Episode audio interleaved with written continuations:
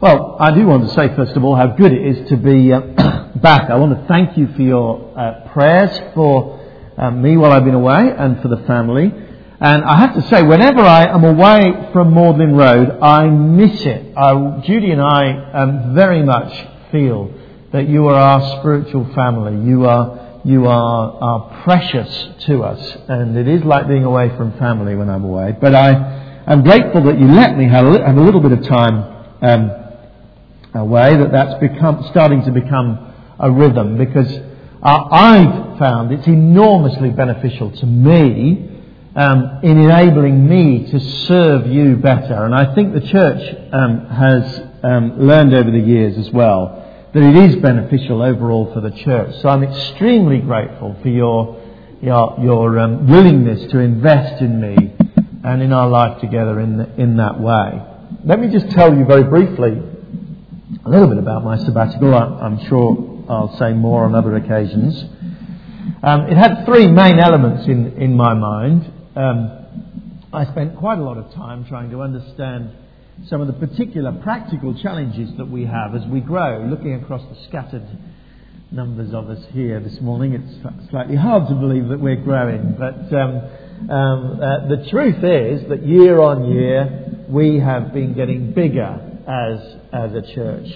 And uh, year on year, the challenges of uh, maintaining a healthy church life grow or at least change.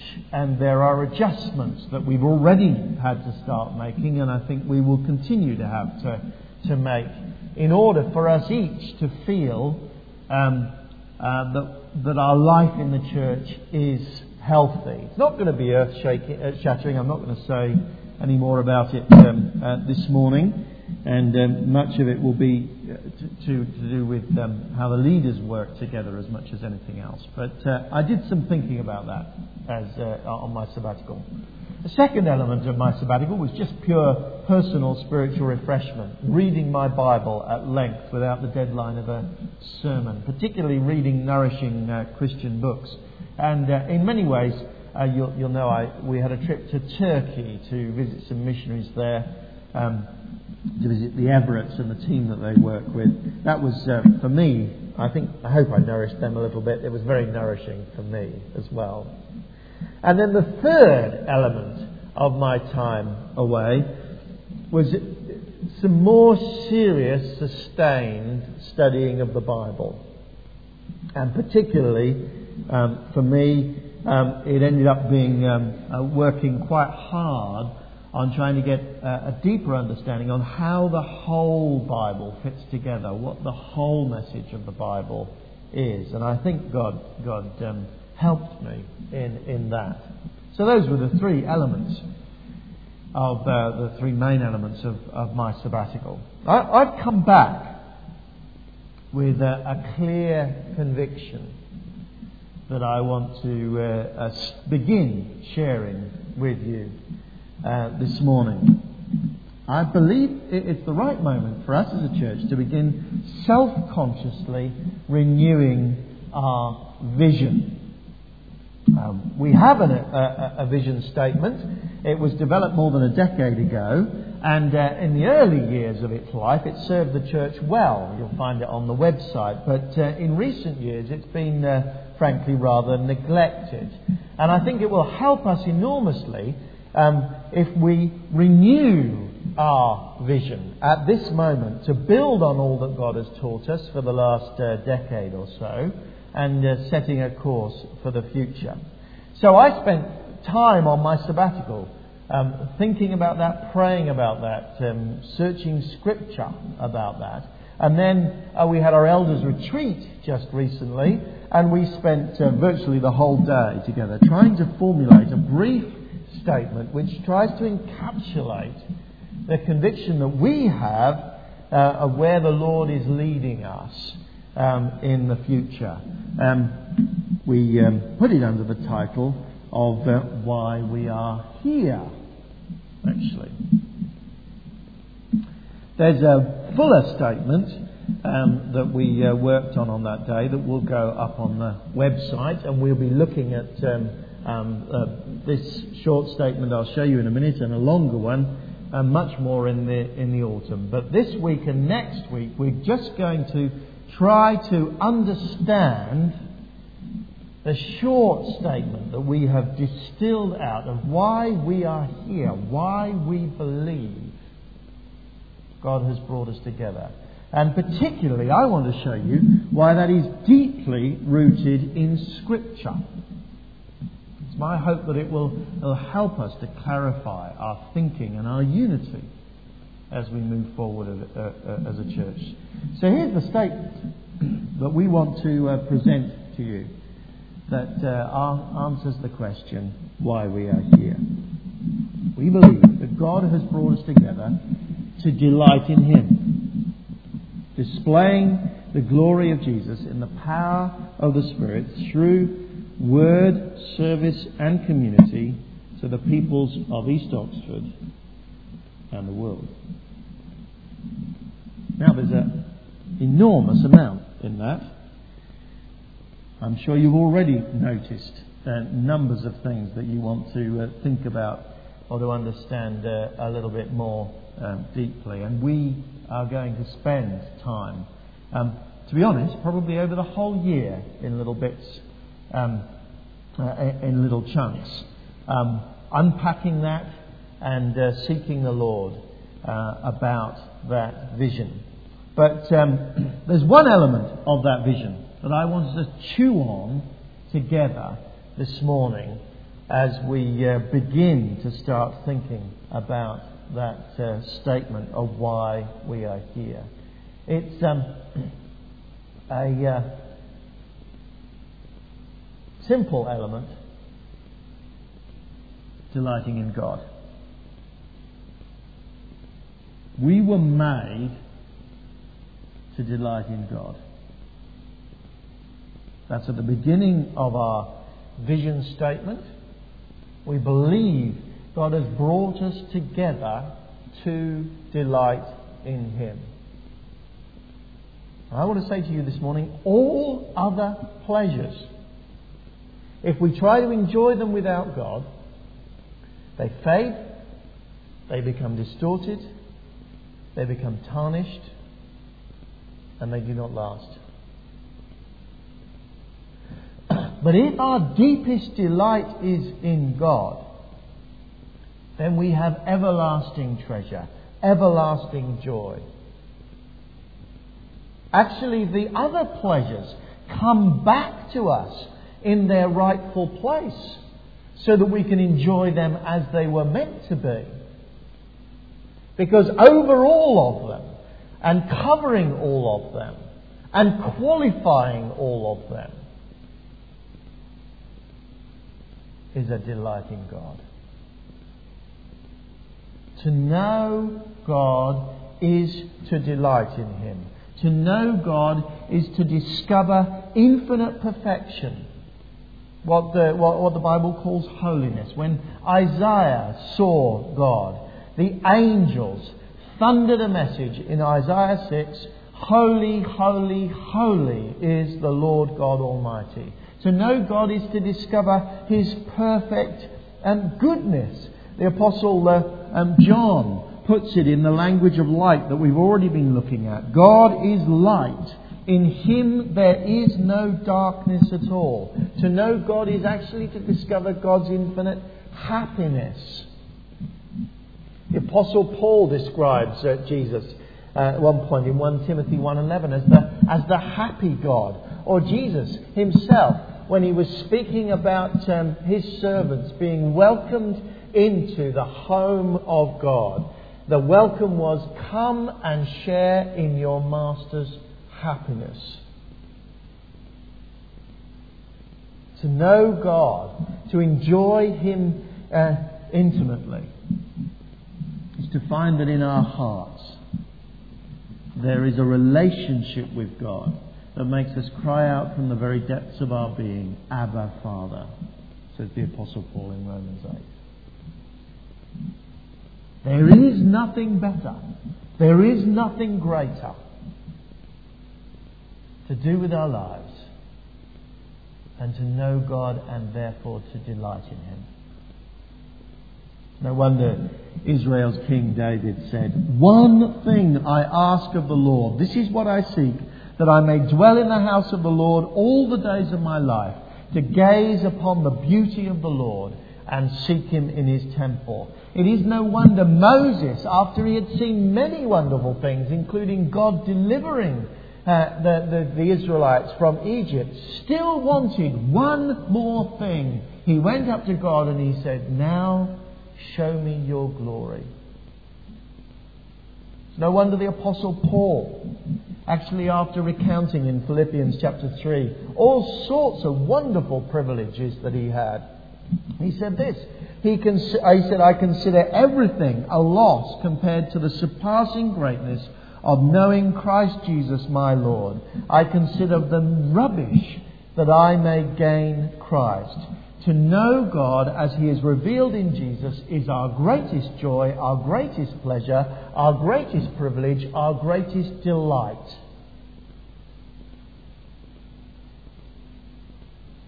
And it is the deepest tragedy that people don't see that. We think um, God is calling us to give up joy and pleasure for duty, discipline, and self denial, but He is not. He is calling us to give up being obsessed with lesser delights. Sometimes that will involve denying ourselves those lesser delights. But in order that we can enjoy the greater one. C.S. Lewis once wrote in an article um, entitled The Weight of Glory. He said, We are half hearted creatures, fooling around with drink and sex and ambition when infinite joy is offered us like ignorant, an ignorant child who wants to go on making mud pies in the slum because he cannot imagine what is meant by the offer of a holiday at the sea. We are far too easily pleased. We were made to delight in God everywhere from beginning to end in Scripture. God calls us to delight in Him. Because it is our greatest purpose, our greatest fulfillment, our greatest joy. And Isaiah chapter 60 here tells us that uh, the day of delighting has dawned the great uh, message of um, uh, the New Testament that Isaiah 60 here looks forward to. Arise, shine, your light has come, the glory of the Lord rises upon you. Darkness covers the earth, thick darkness is over the people, but the Lord rises upon you. His glory appears over you. In order to understand Isaiah 60, we need to understand the context. Isaiah was writing to the Israelites who actually themselves felt very far from God. They had been exiled to Babylon, losing their land, which was bad enough, but crucially, they had lost their temple. The temple was the place where they met with God. It was the symbol of God's presence amongst them. It was their greatest delight. And now they could not get to it. It was destroyed. They felt adrift. They felt far from God. For them, it was like losing the sun. But here is a dawn, says Isaiah to those people. I see a dawn. I see that your light has come. I see the glory of the Lord rising on you. I see his glory appearing over you. Now, most of you know I get up early, and um, for the last few weeks I've been walking the um, uh, dog for a short walk before Oxford uh, wakes up as the sun rises. And the light and warmth of the sun at dawn at that time of day is very special, you know.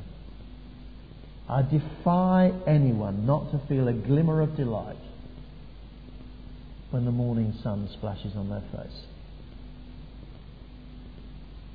You know, soon the um, uh, dew will be dried up, soon those wisps of mist will melt away. Soon the sun will be shining. Even on a summer like this, there have been many days like that. And the feeling that you have watching the sun go up, come up, is what Isaiah wants to evoke for us as we think of God. Imagine a solitary middle aged chap walking his dog by the light of the early morning sun and turning his face to it and thinking, that is wonderful. And you have something of what Isaiah wants us to feel. Isaiah foresaw actually what Israel as a nation never did properly see. Because Isaiah was looking forward to Jesus, the light of the world. Luke records that John the Baptist's father described Jesus as the rising sun coming to us from heaven. Jesus himself said, I am the light of the world. Whoever follows me will never walk in darkness, but will have the light of life. When Jesus born, says the Bible, it's as if the sun rose, as if finally we could see God, as if finally we could enjoy God, finally we could find God's warmth, God's beauty, God's awesomeness, God's glory. The Lord rises upon you, says Isaiah. And the Bible says something else too. He says that the, the, the sun rises in our hearts personally when we hear and trust the good news about Jesus. That Jesus died for our forgiveness. So that now actually we can come to God without fear of judgment. We can bask in His light without the terror that we will be burned up by it because of our sin. Now we can see God's glory and run to Him, not from Him. The Apostle Paul puts it in this way God, who said, Let light shine out of darkness, made His light shine in our hearts to give us the light of the knowledge of the glory of God in the face of Christ. 2 Corinthians 4, verse 6. Made his light shine in our hearts to give us the light of the knowledge of the glory of God in the face of Christ. That is what God has done in, in giving us Jesus, in giving us the good news about him. That is what Isaiah looked forward to. Your light has come, he says.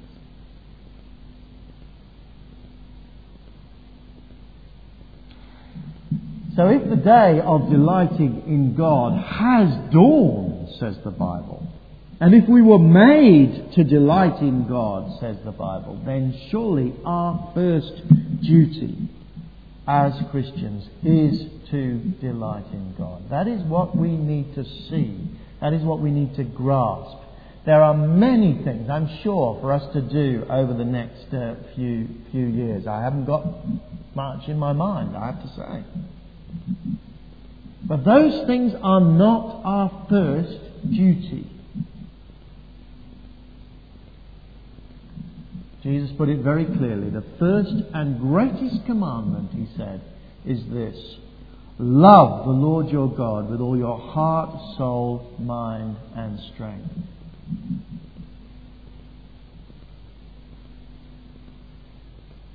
To love God is to have an attitude of heart towards Him. An attitude of heart that delights in Him. And the first and greatest commandment, says Jesus, is to let that attitude of heart fill everything that you are.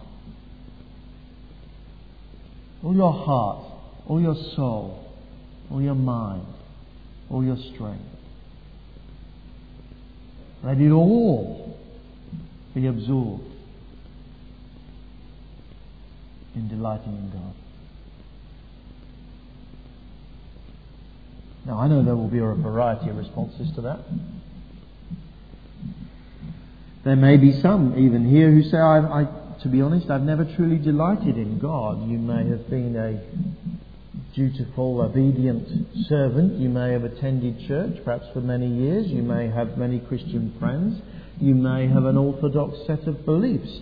But all of, all of those, says the Bible, are nothing without this love for God, without this delight in God. If you have never felt that love for God rising in your heart, if you have never seen the glory and the beauty of God in such a way that you say, I want God more than anything else, then you have not experienced Christianity as the New Testament describes it.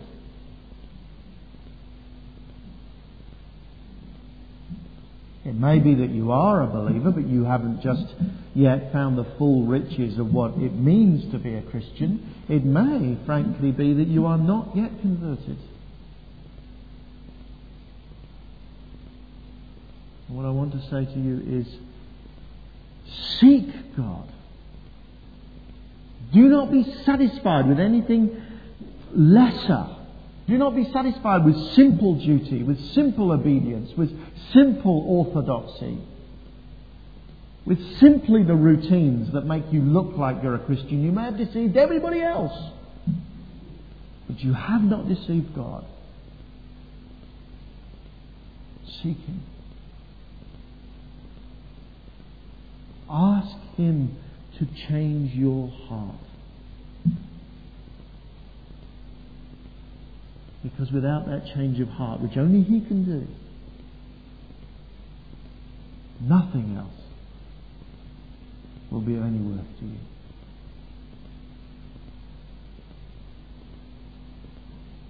It may be that there are a significant number of people here, perhaps, who say to themselves, well, it's all very well for him to talk like that, but he hasn't had the knocks that I have. He hasn't had the disappointments. He hasn't had the trials that I have. How can I really delight in God when he's, when he's dealt me such a bad hand in life? Perhaps uh, you've been disappointed in relationships. Perhaps you've been struggling with a difficult marriage, or perhaps you're not married. Perhaps you're feeling betrayed by someone. Perhaps your health is failing. Perhaps it is some inner turmoil that you have that no one else can see.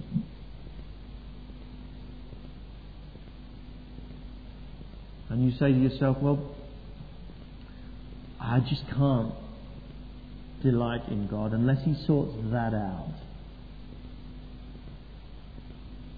I'll come to Him and, uh, uh, and seek Him and love Him if He just sorts that one thing out in my life.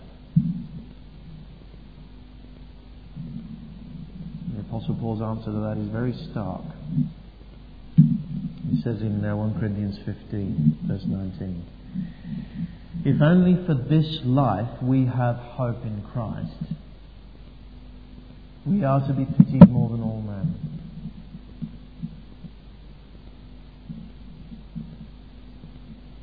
If your hope in God is for healing, or for a fantasy marriage, or for a turmoil free life,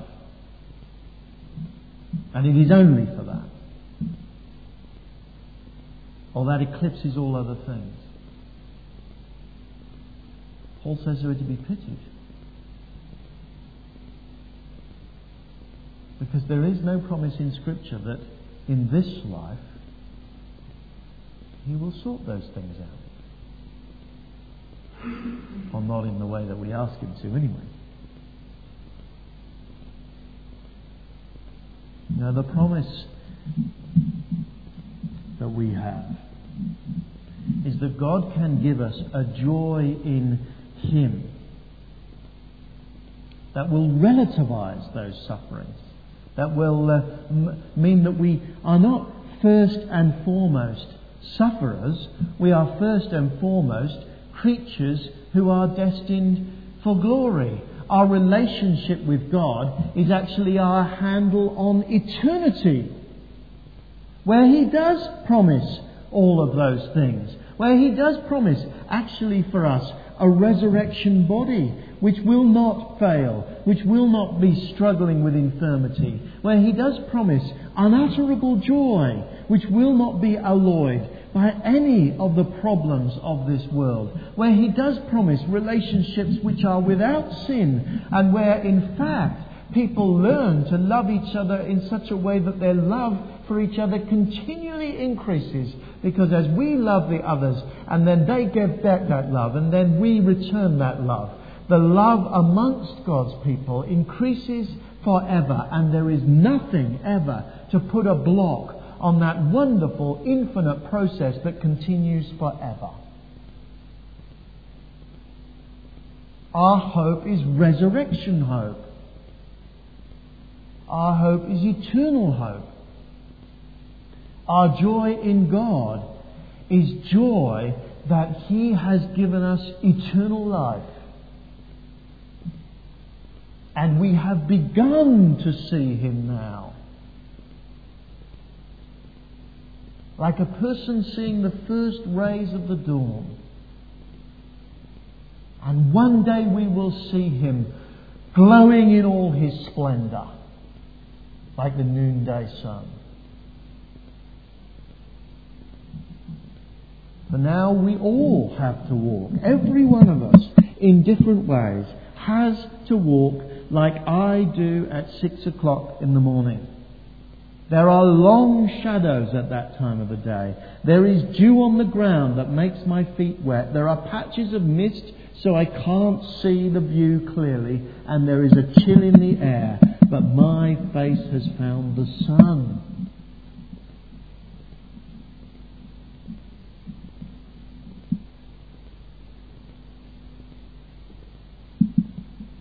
No one chooses to dwell in the shadows. By the first light of dawn. So don't do it gospel says, Your light has dawned. I know for people here that will be a struggle. I know. Perhaps for all of us at different times in our life. It will feel that, frankly, that the sun has not come up.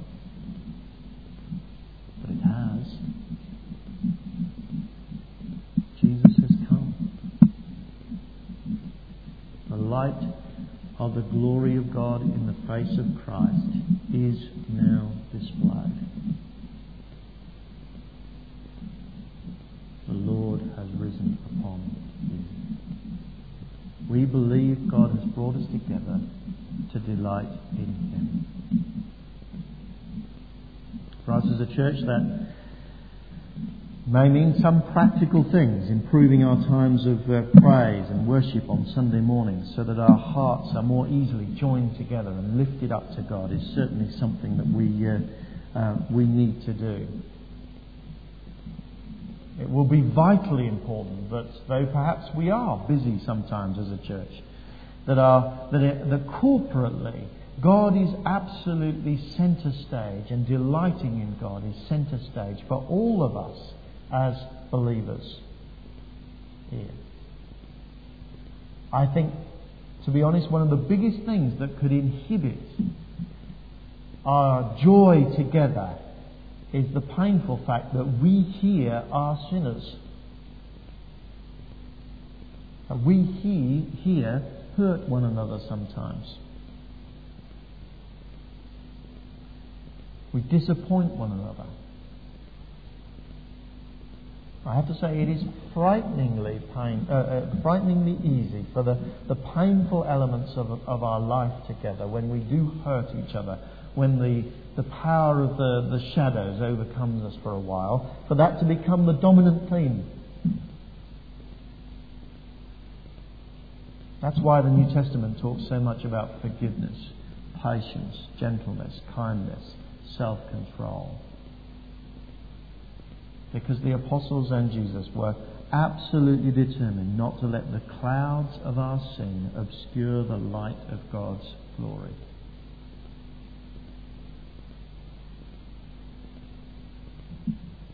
So for you as an individual and for us as a church together, I want to say to you our, greatest delight, pleasure, and our greatest duty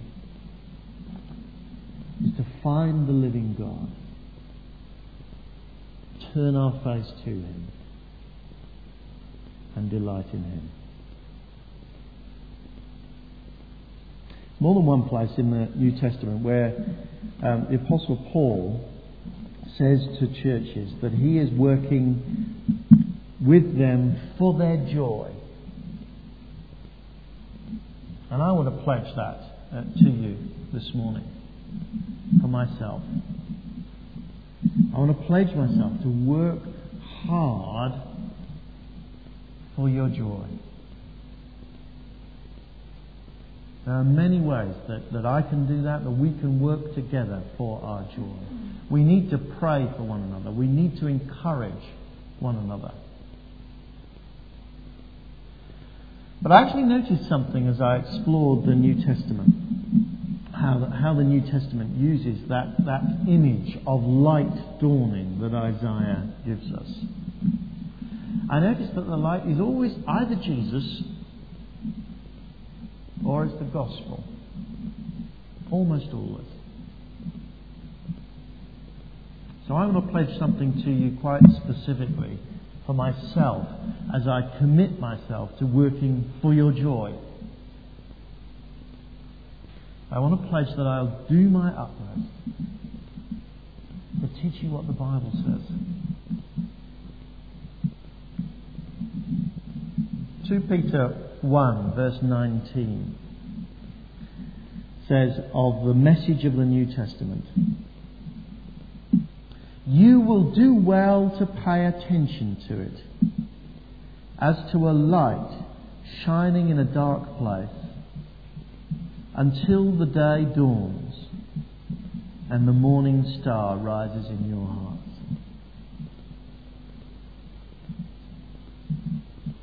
Peter knows that that light doesn't come easily sometimes. It doesn't come instantly. It doesn't come without effort. Says you'll do well to pay attention to it. To give, sustain effort to trying to understand what the message of the New Testament is. And then he says, the day will dawn the morning star will rise in your hearts. I will labour for you and with you in that. We can labour together in that. Because that, it seems, is a key that the Holy Spirit uses to bring the dawn of the light of the knowledge of God into our hearts. We believe God has brought us together to delight in Him.